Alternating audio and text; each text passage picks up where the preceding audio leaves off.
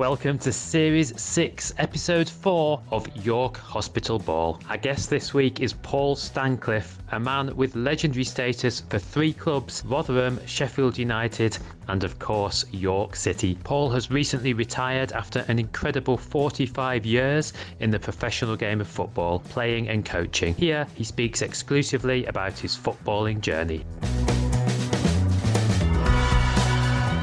Hospital Radio thanks Planning Prospects, our sponsors for this episode. They are town planning and development consultants and specialise in obtaining planning permissions for their clients across the country. If you have land or property where you want to get planning permission, then they may be able to help. For more information, then please visit their website planningprospects.co.uk. Planningprospects.co.uk.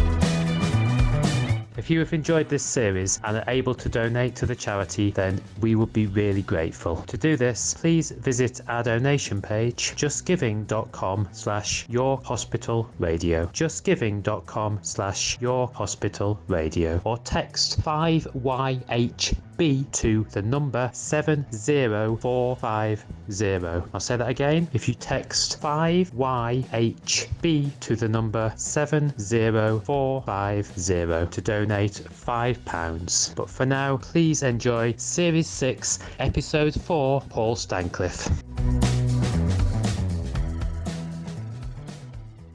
Absolute privilege, Stan, to speak to you, to speak to someone who's had such a long career in football. And I wonder if you could take us back to the start of that journey, growing up in Sheffield, and what first got you into football? I suppose my dad really started taking me actually to Sheffield Wednesday games. My dad was at that time was a big Wednesday fan. My early recollection, really, I was probably be about five going down to Hillsborough and watching Wednesday from then. And then obviously just through school, Sunday league football. Twelve years old, I was playing for the school and manager of Sheffield Wednesday, Danny Williams He'd spotted me playing for the school, invited me down to Wednesday. Um, didn't last too long, really. Um, got to 14, I think, and I, I, got released from Wednesday. And then Rotherham took me on. Signed schoolboy forms for Rotherham at 14, then obviously apprentice at 16, and, and it kicked on from there. And yeah, I noticed you've been about eight years old when England won the World Cup. Do you have any sort of recollection of that time, and did that impact on you as a young child? I certainly remember it. I'm, I'm not so sure it had, it had an impact if I wanted to be a player or anything, but we used used to live close to Hillsborough. Obviously, they had World Cup games on. We never went into any, but my dad used to take me down there and sort of the atmosphere and the fans and, and things like that. So I do remember it. Obviously, the, the pleasure of, of watching England win and, and all that. That was a big occasion, yeah. And you mentioned there your pro career started at Rotherham and, and you made your debut not long after you turned 17 against Brighton on the opening day of the 1975 76 season. What, what I know it was a long time ago, but what are your memories of your debut? And I think it was a 3 0 defeat, wasn't it? Which maybe soured it, but what do you remember about the day? First thing that springs to mind was the first goal because it was my fault at the time. You remember, you know, you should have defended it better. Went one down. Do remember going up for a, a set piece, getting an header in, hitting the post, rolling across the line, and hitting the other post and coming out. Obviously, as you just said, we, you know, we, we got beat 3 0, but as I said, at 17, I, would actually made my first team appearance at 16. A week before my 17th birthday, we had a cup game at Millmoor for Rotherham against Barnsley, a Yorkshire Cup game. I think we won five, and I did actually score in that one. You know, making your debut at uh, at 17, obviously a big occasion, big occasion for your parents who put so much into it, bring me up to get there. And then just going on from there, really. I was lucky in a way that in them days, sort of the manager believed in the youth. We had a manager called Jim McGuigan at Rotherham, great coach, good man. And he really believed in Rotherham. Funny enough, I talked to three ex colleagues last week.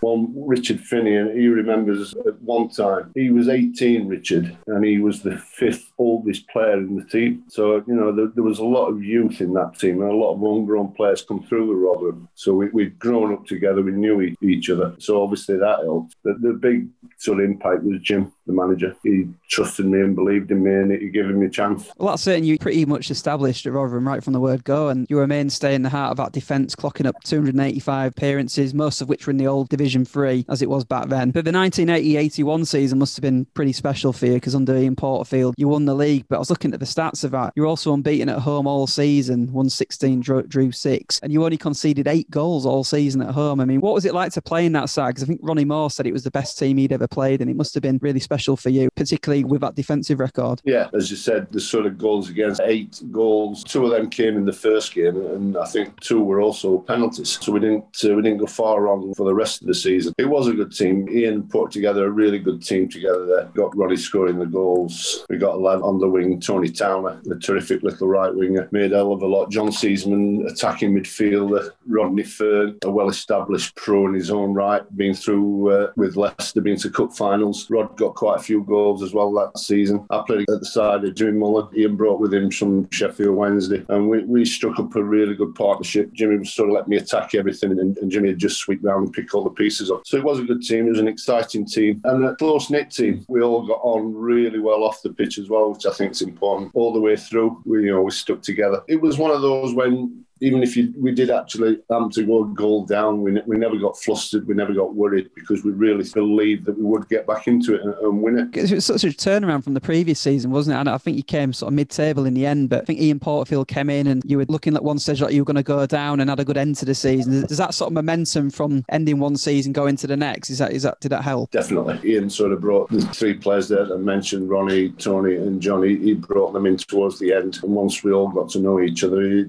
everything just sort of clicked into place. The players that had already been there, and those three, it, it's um, I wouldn't say it was the best team I've ever been involved with. We'll come on to that later, but certainly it, it was right up there. And the scenes as well on the last day. I, ma- I managed to find some YouTube footage of the last day against Plymouth, where the fans were literally camped around the touchline, weren't they? And I think you needed one point to secure promotion, and you, you won two one. I mean, it was it was incredible. Fans kept spilling on the pitch, and then you'd hear the Tannoy telling them to get off because the referee had not finished it. I mean, that must have been an incredible game to play in with the atmosphere, and it clearly captured the, the hearts and minds of the people of Rotherham. Definitely, Dan. It wasn't just the point for promotion, it was a point for the champions as well. At the end of that game, we actually got the cup and, and, and the medal. It was already waiting for us. So promotion was, I think, was already secure. We were just going out for that to make sure we were number one in the league. And once again, I might be wrong, but I think we went 1 0 down in that game, but we never got flustered there. We knew we'd, we'd come back and we, we knew we'd win it. Quite interesting on the YouTube footage as well that Martin Tyler's the commentator. I mean, he's obviously been going a long, long time. He's still sort of Sky's yeah. main guy now, isn't he? Ian Porterfield left that summer, but Emlyn Hughes guided Rotherham to seventh. Still, I think is the highest finish in the club's history still now. You only missed out on promotion by four points. And, and again, there's some incredible stats from that season. You won nine consecutive games at one point. You beat Chelsea 6 0 at Millmoor, 4 1 at Stamford Bridge, and, and you didn't miss a single game the whole of that campaign. I mean, there must have been such confidence and momentum running through that side. It wasn't at the beginning of the season. I seem to remember before that run of nine wins on the bell, I think we were actually third bottom of the league. I think we started off a away trip to Cardiff. We won at Cardiff, and, and that was it. We went sort of like those nine games, won all nine, went from third bottom, we went straight up to third top. So once we got that momentum going again and that belief, and people talk about it now on the right, you know, you get that confidence, you get that belief within a team. And once again, for that spell, we just felt unbeatable. We had a really good finish, really tight at the end, and then probably a little unlucky that we didn't get promotion. You were injured for most of the next season, 1982 to 83, and Rotherham got relegated. How frustrating was that for you to be on the sidelines? And I presume that was the first sort of bad injury you must have had in your career. I'd had one at Rotherham where I had an ankle operation. I missed about seven or eight months with that ankle. This one was my knee. We were away at Oldham, and Oldham player very kindly came and did me off the ball and seen by everybody. I snapped my patella tendon, so I missed, as you said, from September through to March. It's always frustrating when you're injured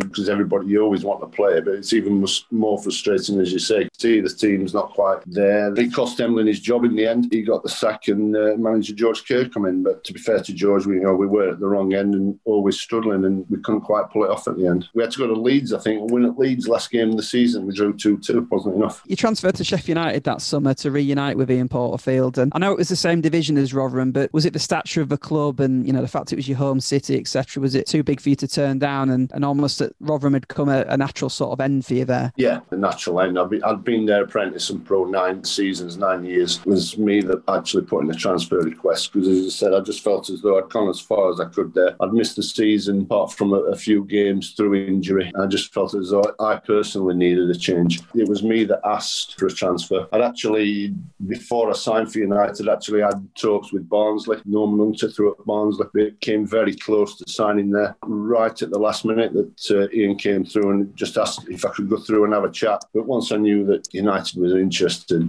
I think I'd already made my mind up. As I said, club from a city, home city. So going back and working with Ian again, knew how he played, he knew how I, what I got. So it, it all fitted in quite well in, at the beginning, yeah. And they paid £100,000 for you, I believe, which probably doesn't sound a lot in today's market. But back in 1983, I imagine that's, that's a fair amount of money. Did, did you feel any added pressure from that? Because you were obviously brought in to sort of shore up the defence. No, not at all. You know, it, it, players don't have any say in that. So it's what Rotherham wanted, it's what United were willing to pay for it. So it just went through. But uh, no, I didn't feel any pressure at all. No. I mean, your first season at Bramall Lane was a real successful one, wasn't it? Winning promotion, and Keith Edwards, I noticed, scored an incredible 41 times. You beat Rotherham at Millmoor as well with the last minute wonder strike from Bob Atkins. And I noticed that you won the last game against Newport, but, but Hull played a few days later and could have actually snatched promotion if it had won by three clear goals at Burnley. And they were 2 0 up after 70 minutes. I mean, how did you keep up with events that night? And, you know, was it difficult listening to what was going on elsewhere? All the players, well, it's not all of the players, because one or two went through to Burnley to watch the game. Most of us met in a pub actually in Sheffield and listened to it on Radio Sheffield, uh, which made it even worse because, as you said, when they were 2 0 up and looked as though they were going to uh, nick it at the end, it, did get a little nervy. One or two beers were starting to flow a little bit quicker than they should have done, perhaps. Yeah, because it's quite unbelievable that you, you, didn't all just play on the last day like they do now. They obviously knew what they needed to do and, and very nearly did it. Billy McEwan, a man who's familiar to York City fans and a, a former Rotherham teammate of yours,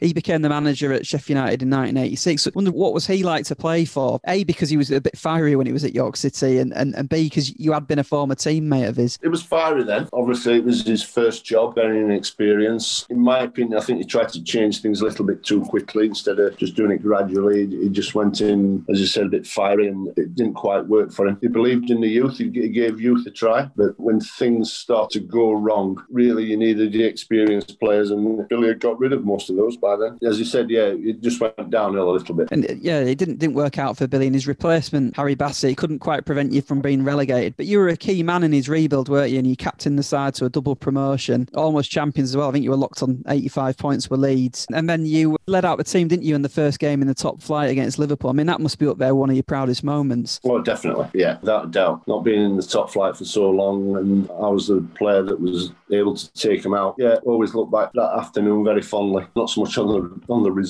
but certainly the occasion. There again, you look back, Liverpool, John Barnes was up there, Ian Rush getting the goals, Beardsley was in the team, Dalglish was manager. So he lost a goalkeeper had to be carried off in the first half. In them days, you didn't have a replacement keeper on the bench. So the fullback, John Pemberton, went in goal. So it was stacked against us, I suppose, once you lose your keeper. But the occasion was there and no one was going to take that away. I do always remember if we were struggling in a game, Harry always used to shout out sometimes just for the team to go man to man. We'd, we'd just mark people, we'd stay with your man and whatever happened. And I, I always remember the, the other centre half, good player called Mark Morris, we were losing two or three nil. And Harry's shouting on the pitch, Stan, go man for man. And Mark's turned around to me and he went, Okay, who do you want to put Mark then? Ian Rush or John Barnes? He says, I'll let you pick first. I think I picked Ian Rush actually. He got two, but he'd already got them before that. I was going to just go back slightly to double promotion. I mean, I was going to say your, your memories of that, but there's, there's a brilliant documentary, isn't there, that followed you around that time uh, and the season you got promoted and you got to the quarter final yeah. of the FA Cup as well. And there's some really interesting points what, watching it. You making spaghetti bolognese every Friday, listening to a tape of Genesis Live was, was one of my personal favourites. And then it sort of said that you used to take a sleeping Genesis, pill because yeah. you were so nervous before games, which, which I thought was quite surprising. The fact that probably at that point you'd, you'd have probably played about 500 games. It,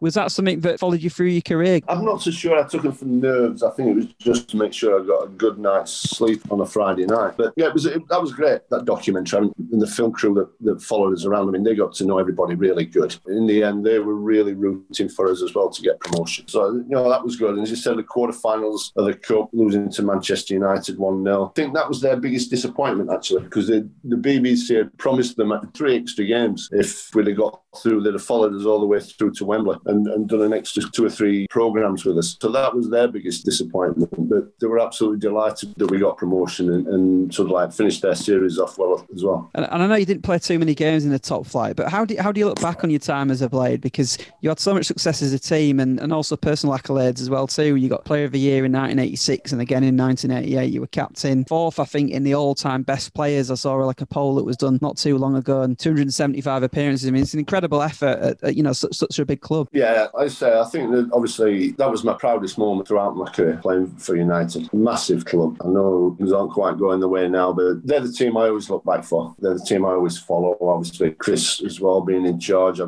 play in the same team as Chris, so I know Chris really well. We mentioned earlier about Ronnie saying that Rotherham team was the best team he'd played for. That team under Harry that we, we got those certainly the, the last promotion up to the top flight. That was the best team I played in. Players that we had there, you know, Brian Deane up front, Tony Agana, Simon Tracey in goal. That was the best team I had because we were a team. That's what Harry built. If there was no sort of superstars anywhere, Brian got the goals, Tony got the goals, and they got the accolades in, in the press and everything. But everybody knew the role within the team, and I just felt very honoured, very privileged to to have been part of that, and very honoured and proud to be part of Sheffield United's history. There's been a hell of a lot of good players been through that club, and to have a little bit of my name somewhere along the line, I do look back very fondly at the time at United. And, and you had a brief spell back at Rotherham, didn't you, under, under Billy McEwan again? And, and I found a quote that was quite a recent quote from Iwan Roberts. I don't know if you remember him. He used to play up front for Norwich and, and Huddersfield. And, and I, I, don't know why. I think he was talking about Rotherham and, and it was something to do with Norwich. And he was sort of talking about his memories. And he this was fairly recent. And I just picked up a quote he, he mentioned about you and I'd, I'd read it to you. So he says, Paul was hard as nails and as Yorkshire as they come. He was, he was tough and took no prisoners, but was fair and there was nothing dirty about his game. However, his partner in crime, Nicky Law, was an absolute animal. Funny enough, the, my last game in that spell was against Huddersfield at Rotherham before I went back to United from that loan spell. That was against Huddersfield. Very kind of him. I always felt I was, I was fair. I always felt I, I, was hard, but I could never be dirty. That wasn't part of me. If I, I actually tried to be in one game, I'll not mention the game or the player, but I did actually used to go to school with this said player. We went to the same school together. And so we, we just started kicking lumps out of each other throughout the game. And my game just went totally out the window. I was absolutely rubbish. I got the biggest rollicking of my career. So it, it just wasn't in me. I couldn't concentrate. If, if I wanted to play like that, it, I just just couldn't do it. I always felt I was fair but hard. That's the way I wanted to be. And was it quite difficult at times to sort of remain that calm? Because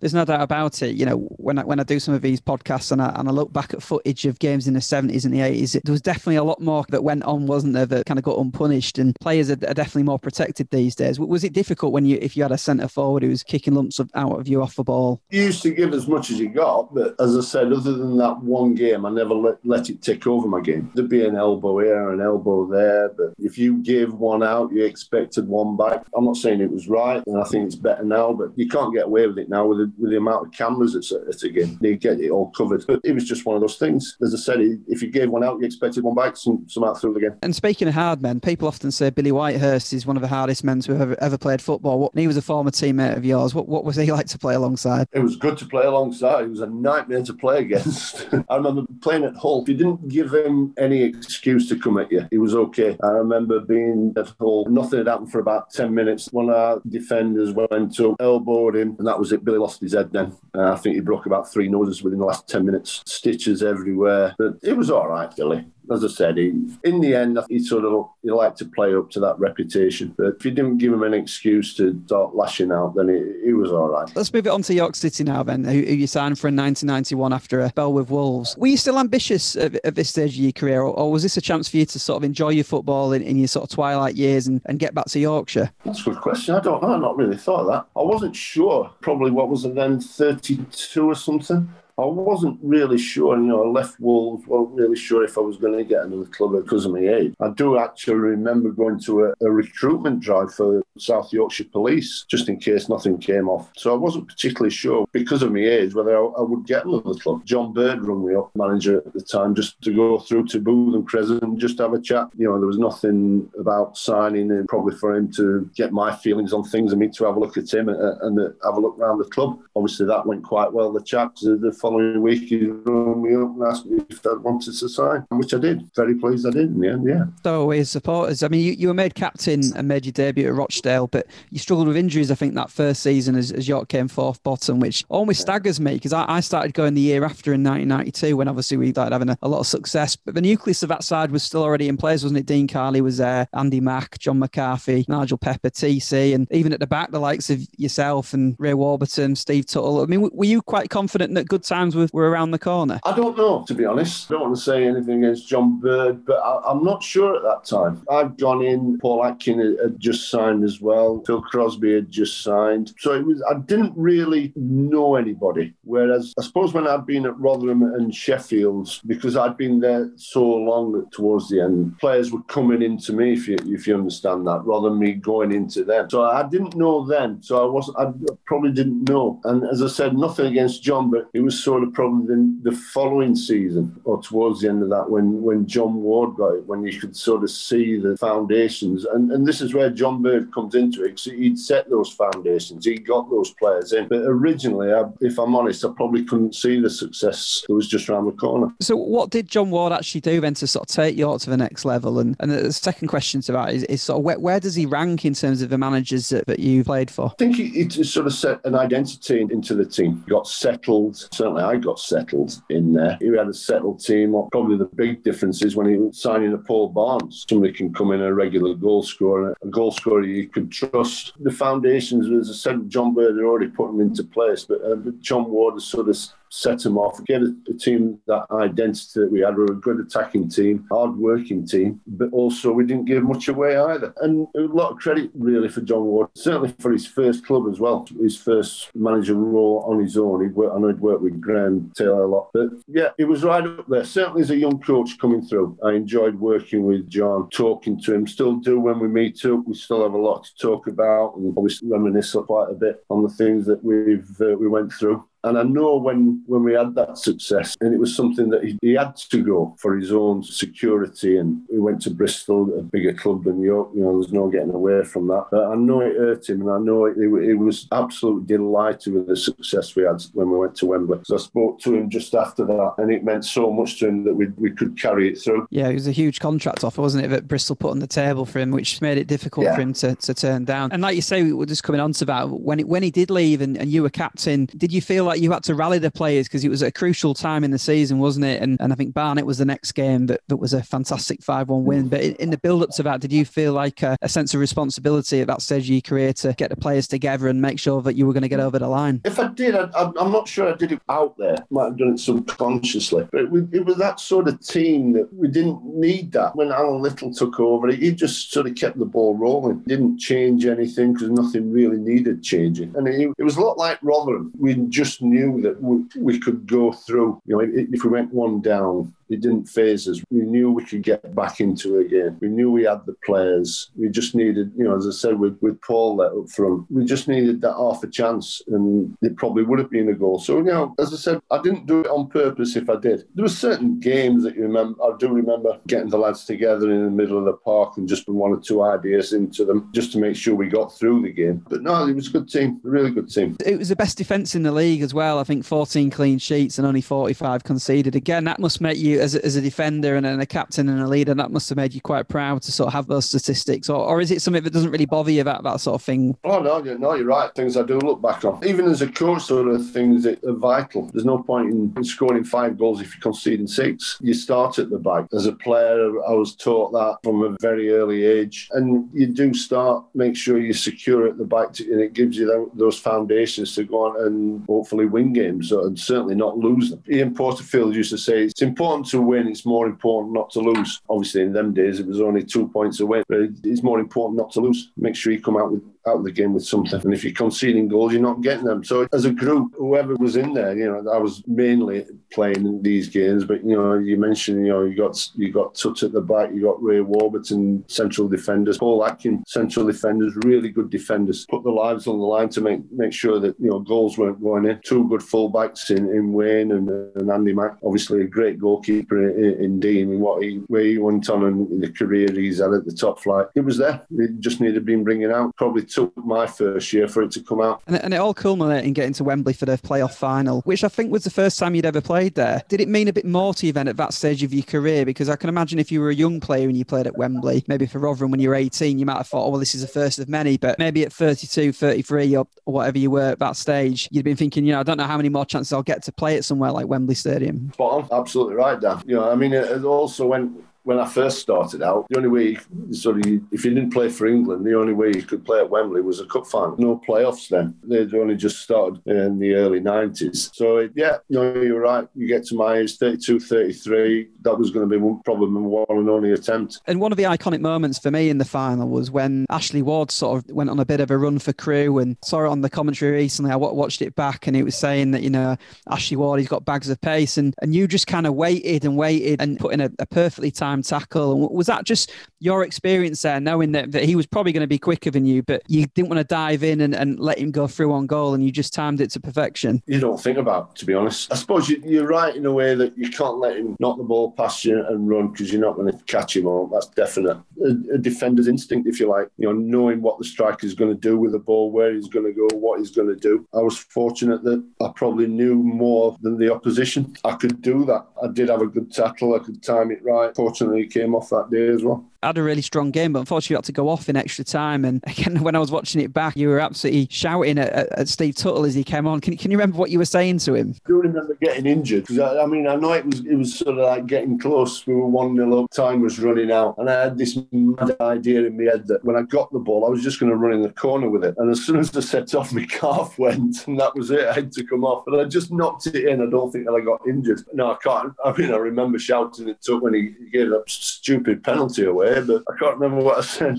when he came on. Yeah, because it, it, was pretty pretty aggressive, whatever you said to him, and it was obviously along the lines, I'm sure, of let's not let this slip. But lifting the trophy and the, the open top bus parade around the city, there's so many photos from that time, and big beaming smile on your face. It must have meant so much to you to captain a team to win at Wembley. It did. I mean, things that nobody can take away from you. Yeah, it accumulated in uh, going to Wembley and winning at Wembley. It was another promotion. Fortunate in, in my career that was that was my fifth promotion. That's what you're going for success. So no, it was absolutely brilliant. It was, it was nothing more than we didn't deserve for the, the effort, and not, not just the players, the club as well. The chairman and then the board, the back manager. When John Ward left, they stuck with Alan, gave Alan his chance. So they didn't disrupt anything that way. Alan gave me my chance of coming through and doing a little bit of coaching with him. So it, it was for everybody. Absolutely brilliant. Even the fans. I know a bit of a cliche that players say, you know, they, they play the part, but it's true. You see the games at the moment that's on, on TV with no fans there there, and it's brilliant that they're still playing. But they're not the same the games to look at, are they? You know, I find it very, very difficult to watch them on TV without fans there. Fans do make a big difference to players, and I think it's just proving that at the moment when things are going well, as, as it did for us that year. It was a great reward for them that because uh, that wasn't that the first time York had been to Wembley as well. So it was a great occasion for the city. Absolutely. The next season you were injured a, a fair bit early on, and I think it was early December when you came back. At which point York had gone eight games without a win. But on your return, they beat Exeter 3 0, and you played every single game up until the end of the season. And, and again, got into the playoffs and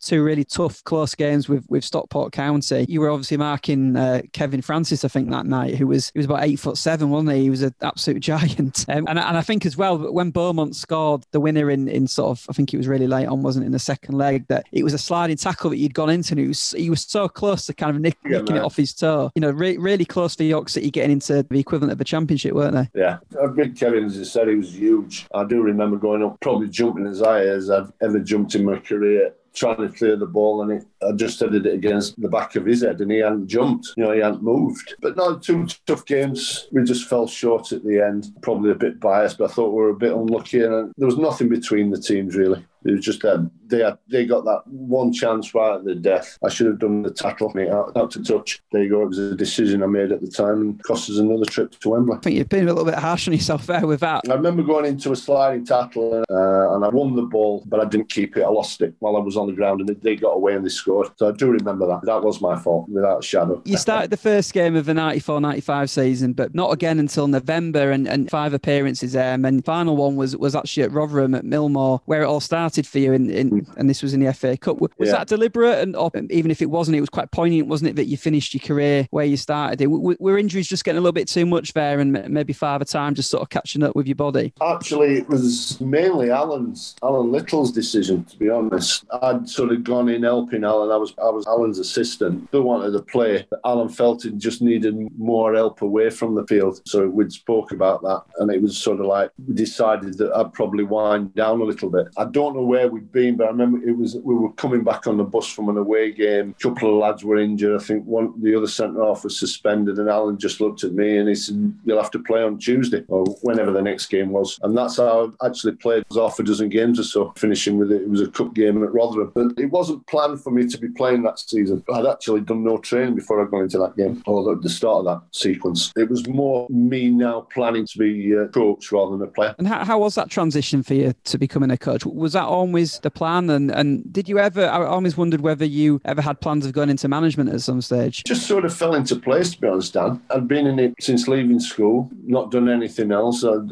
as I said earlier, I'd been to a, a recruitment thing for the police, but I had no idea that if I'd stopped playing or if I got a free transfer and that was my career over, what I was going to do. So it just sort of fell into place. I, I remember Alan when, it, when he, he called me in to talk about it. It was something, it, Alan had told me it was something that John Ward was going to do anyway. If John had still been there, he'd have brought me onto that coaching side. So as I said, it just sort of fell into place. And, and I didn't really miss playing that much, if I'm honest. You know, obviously you still wanted to play, but I was still part of a football club. I was still part of a, of a good football club at the time, good people there. I didn't miss it that much, and it, it sort of, the transition was quite easy, to be honest. With the people there as well, at the time, uh, you know, there was good people there, staff behind the scenes and staff in front of the scenes as well. So, it, you know, it, it was quite easy in, at the beginning. And, and did that ever change when York were playing the likes of Man United or Everton? And we, we ever thinking, oh, I wish I'd have maybe stayed playing a little bit longer. I might have been part of his squad or. No, I don't think so. I think it was sort of, I'd had my time. It, was their time now.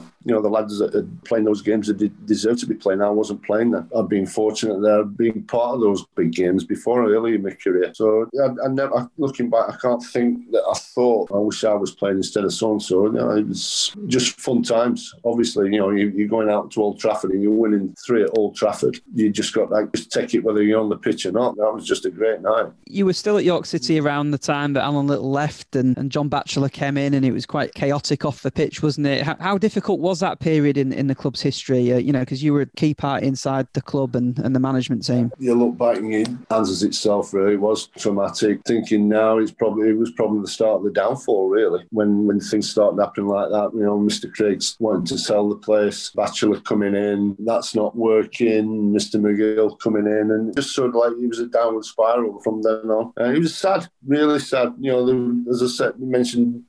just now about the people that were there. There's a lot of good people that were leaving. There was a lot of disruption. People coming in you didn't really know. Yeah I mean different managers. Terry's coming in Terry Dolan Neil Thompson. Over the period of time there, there was a lot of managers that came in that uh, we'd not experienced before. And it, it obviously a big upheaval for the place. And you did 10 years coaching at York City and a, a 15, I think, at Doncaster Rovers. How has the sort of youth team system changed since you were in, in the system at Rotherham? What, what are the big differences between then and now? all it was when I first started, you just you, there was no teams other than the under 18s. I mean, now it goes you, you start at sort of like under nine all the way through to 16. Got three or four nights a week. You're coaching, you're playing regular on Sunday. You're being monitored all the time. It's uh, it's a different world to what it was now. And we mentioned earlier about Russ Howarth telling me a story about when you went over to Holland, and I, I think that York City won a youth tournament, didn't they, in Holland on, on penalties? And on the ferry on the way over, Yeah. he was saying that there was a few beers that were had by the players, and then you, you sort of drilled them in the morning. But do you want to tell me what you had told me earlier?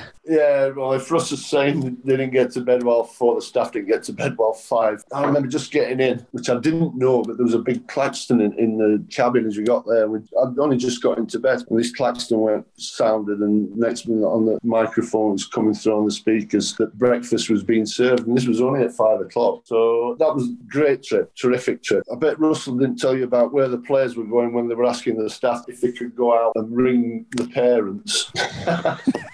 I'll have to tell you that off tape. Okay. Which of the players have, have you coached that have gone on to have good careers that you that you're really proud of looking back that you made a, a big impact when you coached them? I'm, I'm not sure I had a big impact. I mean, obviously from the York days, it was Jonathan Greening, Manchester United. Still bump into Jonathan now. Still a good lad. Uh, Richard Cresswell, see Cresy now and then. He's not changed one little bit. That's the thing as well. I mean, it's great if you can have a little bit of input into the careers and, and they can get through and they can have a good long career. But you, just want to try and make them better people, to be fair. Just hopefully they can grow up and they remember what who you are and, and they do. And, and, and John and, and Richard have. And hopefully you have a little bit more input into, into them growing up and, and to become good adults as well. That- That's a big part. I won't name any names, but I remember a lad I had at York. He got a pro contract, didn't last long, got released. And after about two or three years, he'd come back down into the club to see me just to thank me. And I said, What for? And he just said, Of all the boys in my class at school, this is I'm the only one that's not gone to prison. You know, and things like that. That was great. I mean, I'm not saying I had a lot to do with it, but it, you know, he looked on that as though I had. Things like that mean more to you than careers. And just trying to make him have a little bit of input and to make better adults when they go away from the club. Really good people, well mannered people. You've sort of decided to retire recently, and you had a 20 year playing career, nearly 700 appearances, played in all four divisions, five promotions, 25 years in coaching. I mean, you must be so proud of the fact that you've had that longevity in it in a sport that you that you clearly love and are passionate about. Definitely. Whether it's fortunate or, or not, there's not many that's going to be in it nearly 50 years. Very proud of that start. And if I've had a little bit of input somewhere down the line on, on players, even more so. You know, it's something that uh, I can look back, I can't say too later in life. I haven't got that much long left, I don't think. But no, something for the family, something for my son, something for my grandchildren that uh, they can take that over now and look back on it. And, I- and I know uh, retirement is pretty early, and it's obviously hindered by the pandemic at the minute. But but what what are your plans now that you've retired, and and what are you going to miss most about football, and what are you not going to miss? I'll not miss getting up and going out when it's cold and doing any sort of work outside when it's throwing it down with rain and windy and freezing. I will miss the, the lads. I think that's the biggest thing in football anyway. If I think if you ask any player what they miss most, it'd probably be the changing room, the banter, the camaraderie. Probably miss that. I'm, I'm not at the minute, but it's only been a few weeks. Other than that, I really don't know. Sort of lockdown at the minute. It's all about timing, and I've never had too good timing, to be honest. So I don't know, Dan. Just take each step as it comes, mate. But I honestly don't know. I mean, as I say, grandkids keep me fit and healthy anyway, so I'm running around looking after them at the minute. And and just a final question that I always ask anyone who's had had a, a real long career in football: Who was the best player that you you've played with, and and who was the best player you've ever played against? Best player I ever played. Well, the, the hardest, not hardest, it sounds as though he's fighting, It wasn't it? Was hard, but most difficult player I would say I, I marked or tried to mark was Mark Hughes, Man United. I just couldn't get close to him. The way he's green and, and held the ball up and shielded the ball. It was one of those, when you look back and think it was a joy to try and play against him. He, I thought he was absolutely brilliant on the day. Teammate, I could go on. Phil Thompson when he came to Sheffield United. I know Phil was getting to the well, he was at the end of his career, but he- he came in and he, he was a class above. He was so cool and composed with his defending. Kenny McNaught, another big tough centre off uh, that we got in from Villa. You know, I could go on and on with players that I played against. I had so admi- so much admiration for a lot of players that I played with. Uh, I would find it very very difficult to put my finger on one and say he was the best. And is that the same for, for management as well? Was there any manager in particular that, that or, or maybe you think got the best out of you? Well, I'd have to say Harry probably got the best out of me. Jim McGuigan, uh, as I said, he gave him a chance, but Jim was. I always thought Jim was so far ahead of his time. You know, we're talking when I first started, middle 74, mid 70s. Looking back, he, he was doing things then or trying to bring things in then, a sort of standard now. Fortunate with the managers, there's been a couple that, and I'll not name them, but there's been a couple that I won't look back on and think, hmm, he helped me because they probably didn't. But I've been very fortunate with managers that I can think most of them have been very good with me and I've had a, a big contribution to my career. Well, it's been an absolute honour and a privilege to uh, discuss your career, Stan, and you know, best wishes to you and your family in your retirement, and and I hope you've enjoyed this this uh, opportunity to, to look back on your career. Been brilliant, Danny. Absolutely brilliant, mate. Enjoyed it. You've got to enjoy talking about yourself, haven't you? Absolutely.